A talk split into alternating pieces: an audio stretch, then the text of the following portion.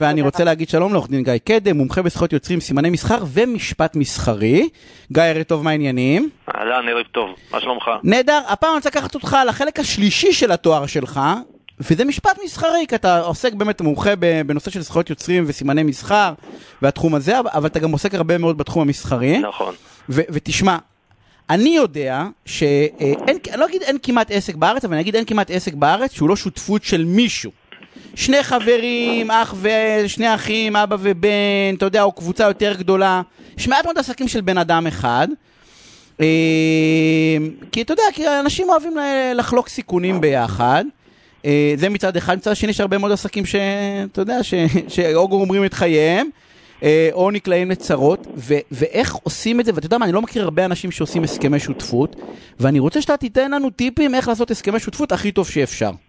עכשיו תראה איך זה מתחבר לך לאייטם הקודם, כי שותפות זה בדיוק כמו ניסויים, וככל שיש לך יותר שיתוף פעולה ותאום ציפיות בתחילת הדרך, ככה יש לך סיכוי למערכת יחסים יותר מוצלחת. גם במקרים שנתקלים חס ושלום באיזה מחלוקת. נכון, נכון. ובאמת, אני יכול להגיד לך מניסיון שבדרך כלל יזמים מתחילים, או בכלל, כשהרבה פעמים נכנסים לשותפויות, אז לא תמיד נעים לפתוח מראש כל מיני נקודות בעייתיות או נקודות קשיים שעלולים לצוף במהלך הדרך. משאירים את זה פתוח, אתה יודע, מקווים שיהיה בסדר. עכשיו, כשאתה משאיר את זה פתוח, אז זה כמעט בוודאות תגיע למצב של משבר.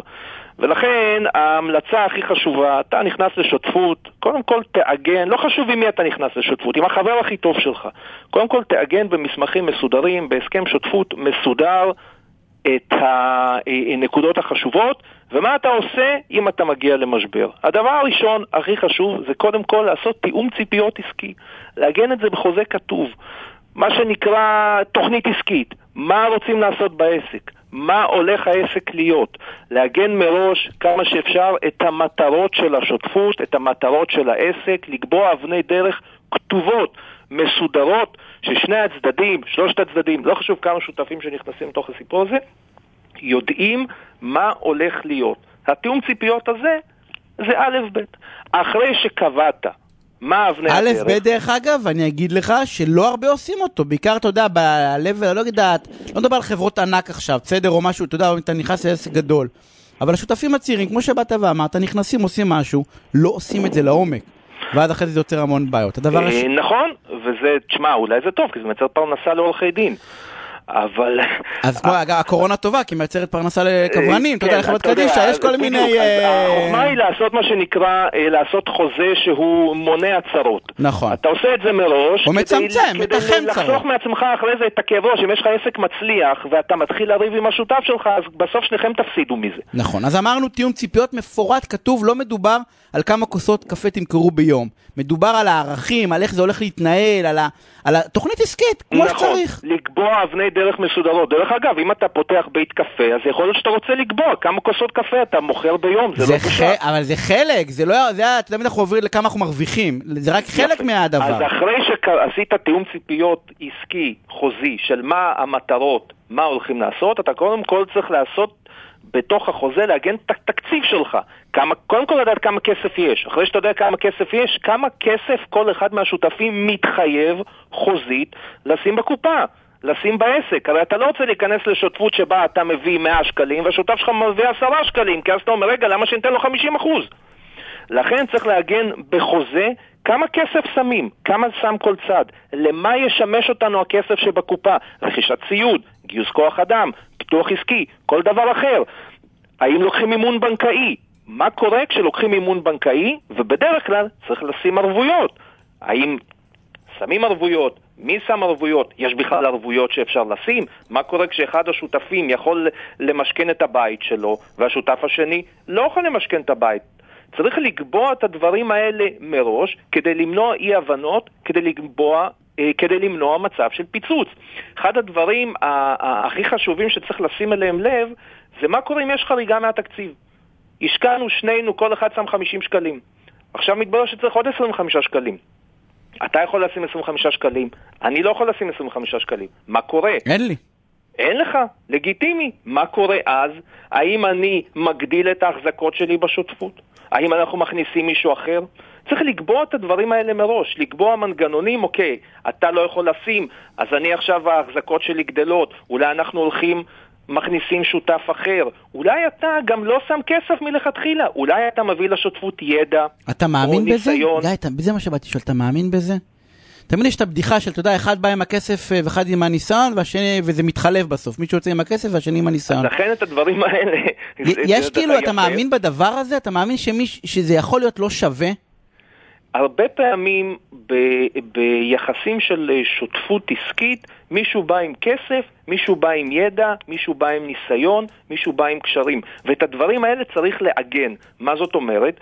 אם אתה ואני עושים שותפות, ואתה אומר, תקשיב, אנחנו הולכים עכשיו לפתוח בית קפה, ואני מומחה, יש לי המון ניסיון בניהול בתי קפה, ואני לא מבין בזה כלום, אבל אני מביא את הכסף, אז אני רוצה לעגן בהסכם, מה חלוקת האחריות בינינו, מה אתה עושה, על מה אתה אחראי. אני לא רוצה להיות במצב שאני שמתי את הכסף, ואתה אחרי זה הסתובבת, ואני מרגיש שהכסף שלי כולו מתבזבז, כי אתה לא עושה את מה שהיית צריך לעשות, אבל אתה תגיד, אני כן עשיתי.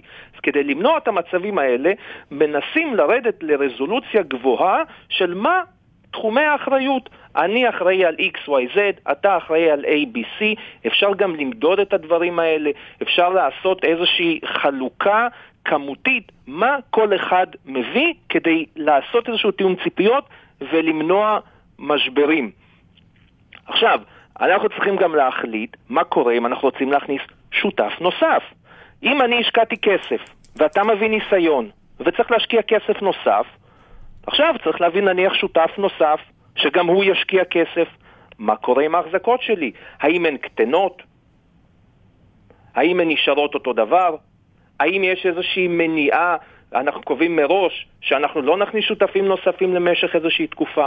צריך לנסות לחשוב על כל הדברים האלה מראש, כדי למנוע את האי-נעימויות שיכולות להיווצר. עכשיו, לא תמיד אתה יכול לחשוב על כל הדברים האלה. זה קורה, לפעמים אתה חושב על משהו אחד, והחיים מובילים אותך, החיים העסקיים מובילים אותך למשהו אחר. אבל צריך לנסות להקטין את החשיפה, ומראש להתייעץ עם אנשי מקצוע שיכולים להצביע לך על נקודות כשל אפשריות. על כמה שיותר תוצאות אפשריות של המציאות, נכון. כדי שתדע לתת להם מענה מראש. נכון. עכשיו, שאלה נוספת שהרבה פעמים אני רואה יזמים מתלבטים, מה הפורמט, מה המבנה המשפטי שאנחנו מקימים? בדרך כלל מתלבטים בין שותפות לבין חברה, שזה כל אחד מבנה משפטי אחר.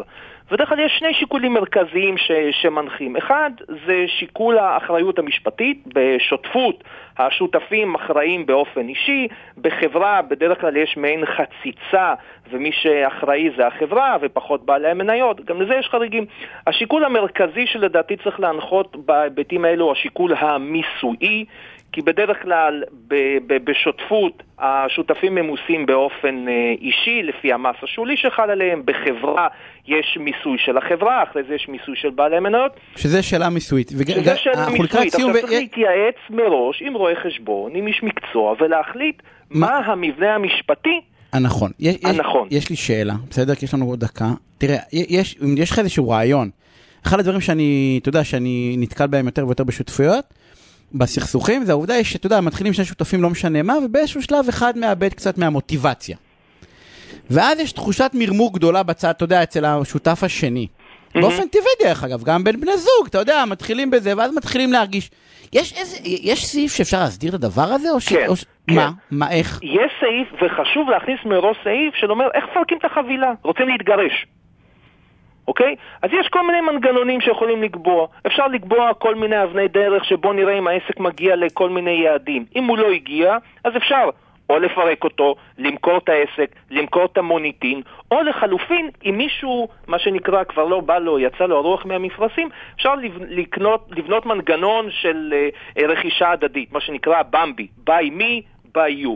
כלומר, אחד השותפים... מראש אבל, כדי שלא יחד למעשה סחיטה ועניינים. ודאי, ודאי. בהסכם שותפות הראשון שאנחנו, בהסכם שותפות או בתקנון החברה... גיא, אנחנו חייבים לסיים. משפט אחד, אנחנו קובעים מנגנון שבו אחד השותפים מציע לשותף האחר לקנות את חלקו, ומבצעים איזושהי התמחרות, מי שנותן את ההצעה הכי גבוהה, הכי טובה, קונה את החלק של השותף שלו ומוציא אותו. תזכיר לי שאנחנו נעשה פינה על הבמבי הזה, יש שם טריקים קצת, אבל זה זמן, אין לנו מספיק זמן. גיא, אני רוצה להודות לך שערב מעולה.